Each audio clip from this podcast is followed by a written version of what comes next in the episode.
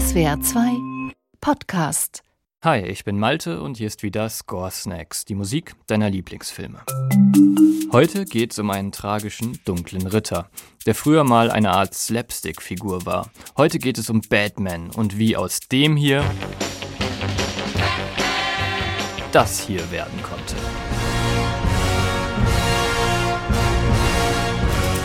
Wie unterschiedlich kann Musik uns einen Superhelden zeichnen? Das erfahren wir heute in Score Snacks. Batman, die Musik der Fledermaus.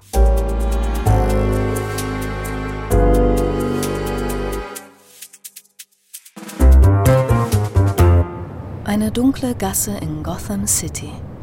Die Stadt, die von oben glitzert und von unten düsterer kaum sein könnte. Ein guter Ort für Verbrecher, für einen Raubüberfall. Das weiß auch eine Straßengang, die in der dunklen Gasse auf Opfer wartet. Und diese Opfer sind bereits auf dem Weg. Eine Familie, Vater, Mutter und Sohn, waren im Theater. Jetzt soll es nach Hause gehen. Auf den Straßen ist viel los und ein Taxi ist nicht zu bekommen. Dann wird eben gelaufen. Der Weg führt durch eine dunkle Gasse.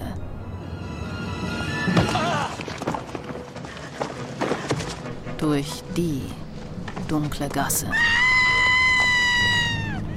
Der Überfall hat gut funktioniert und in ihrem Versteck begutachten die Gangster ihre Beute. Doch dann kommt er. Aus dem Nichts. Eine Gestalt in dunkler Rüstung. Lässt sich von oben fallen wie eine Fledermaus. Heldenhaft mit unglaublichen Kräften. Schüsse. Ha. Kein Problem für die menschengroße Fledermaus. Gerade waren die Verbrecher noch die starken Schurken. Nun sind sie bibbernde Gestalten. Wer bist du? fragt einer von ihnen. Ich bin Batman.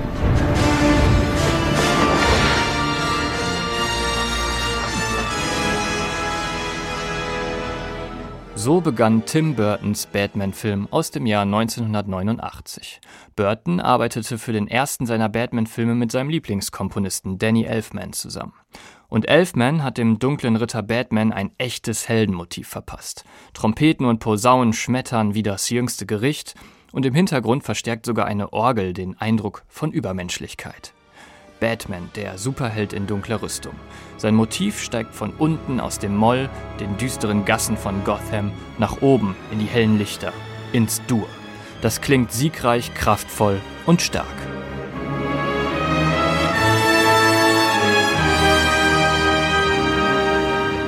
Ich würde sagen, das ist das klassische Superheldenmotiv. Durch Dunkel zum Licht, beliebt in der Musik, das Prinzip, das man zum Beispiel auch Beethovens Symphonien nachsagt. Elfman schaffte also ein ernstes Batman-Thema zu etablieren, das öfter in animierten Serien aufgegriffen wurde. Das musste man bis dato erstmal schaffen, denn bisher klang Batman für viele Menschen immer so.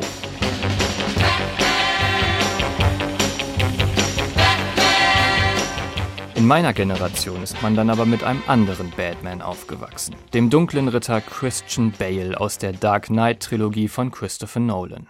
Komponisten waren hier Hans Zimmer und James Newton Howard. Batman wird als Figur hier aufgebrochen und vielschichtiger ergründet. Er ist keine lustige Figur, aber auch kein unfehlbarer Strahlemann. Er ist nun ein Mensch mit Makeln, Hoffnungen und Zielen. Das Getriebene der Figur steht im Mittelpunkt und so fokussieren Zimmer und Newton Howard ihr Thema auch um ständig wogende Streicher herum.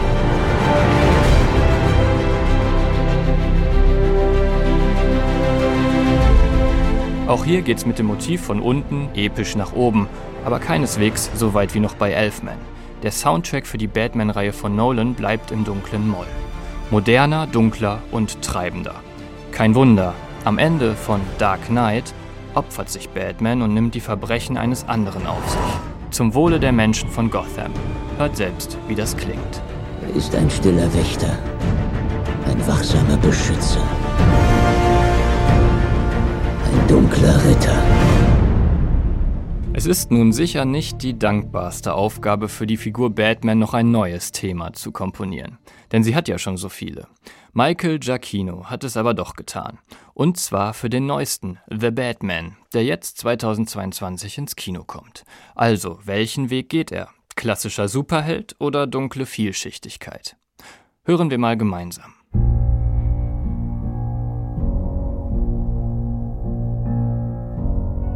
Überraschung. Dieser Score hat gar kein Motiv, was fliegen geht, sondern es ist alles nach unten gerichtet.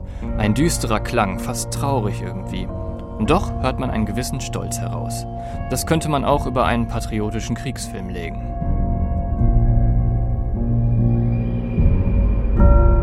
Was noch auffällt, Giacchinos Main Theme, wir arbeiten jetzt natürlich erstmal mit einem Ausschnitt, hat eine lange, sehr menschliche Streicher-Episode. Vielleicht geht es in diesem Film ja vielmehr um den Menschen Bruce Wayne, den Mann hinter der Maske.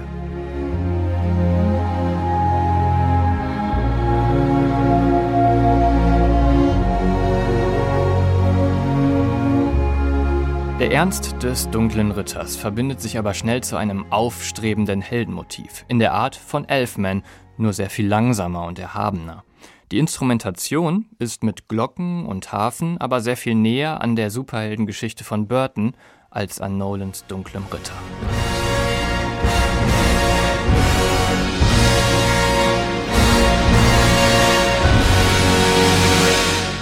Wer die Trailer verfolgt hat, ist sich mittlerweile sicher, das hier ist das Hauptmotiv, diese schicksalhaft herabfallenden Noten, Batman als Naturgewalt, Batman als der unperfekte dunkle Ritter. Erinnert ihr euch, ich habe Beethoven heute schon mal erwähnt. Per aspera ad astra, durch Dunkel zum Licht, das sagt man Beethovens Symphonien als Prinzip nach. So klingt Batman.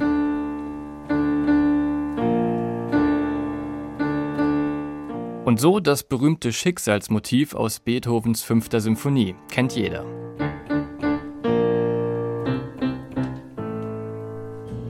Na, ich habe hier nur den Rhythmus angepasst, die Noten sind dieselben. Batman ist Beethoven. Oder andersrum?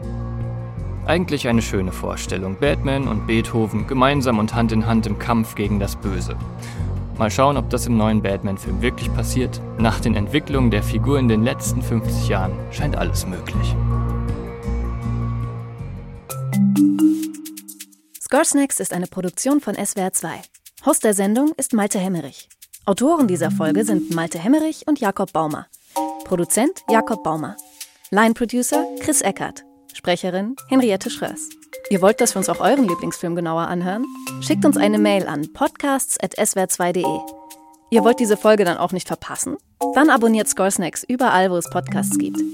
Übrigens, auf Spotify gibt es exklusiv die Director's Cut Playlist von Scoresnacks mit allen Folgen und passenden Songs in voller Länge.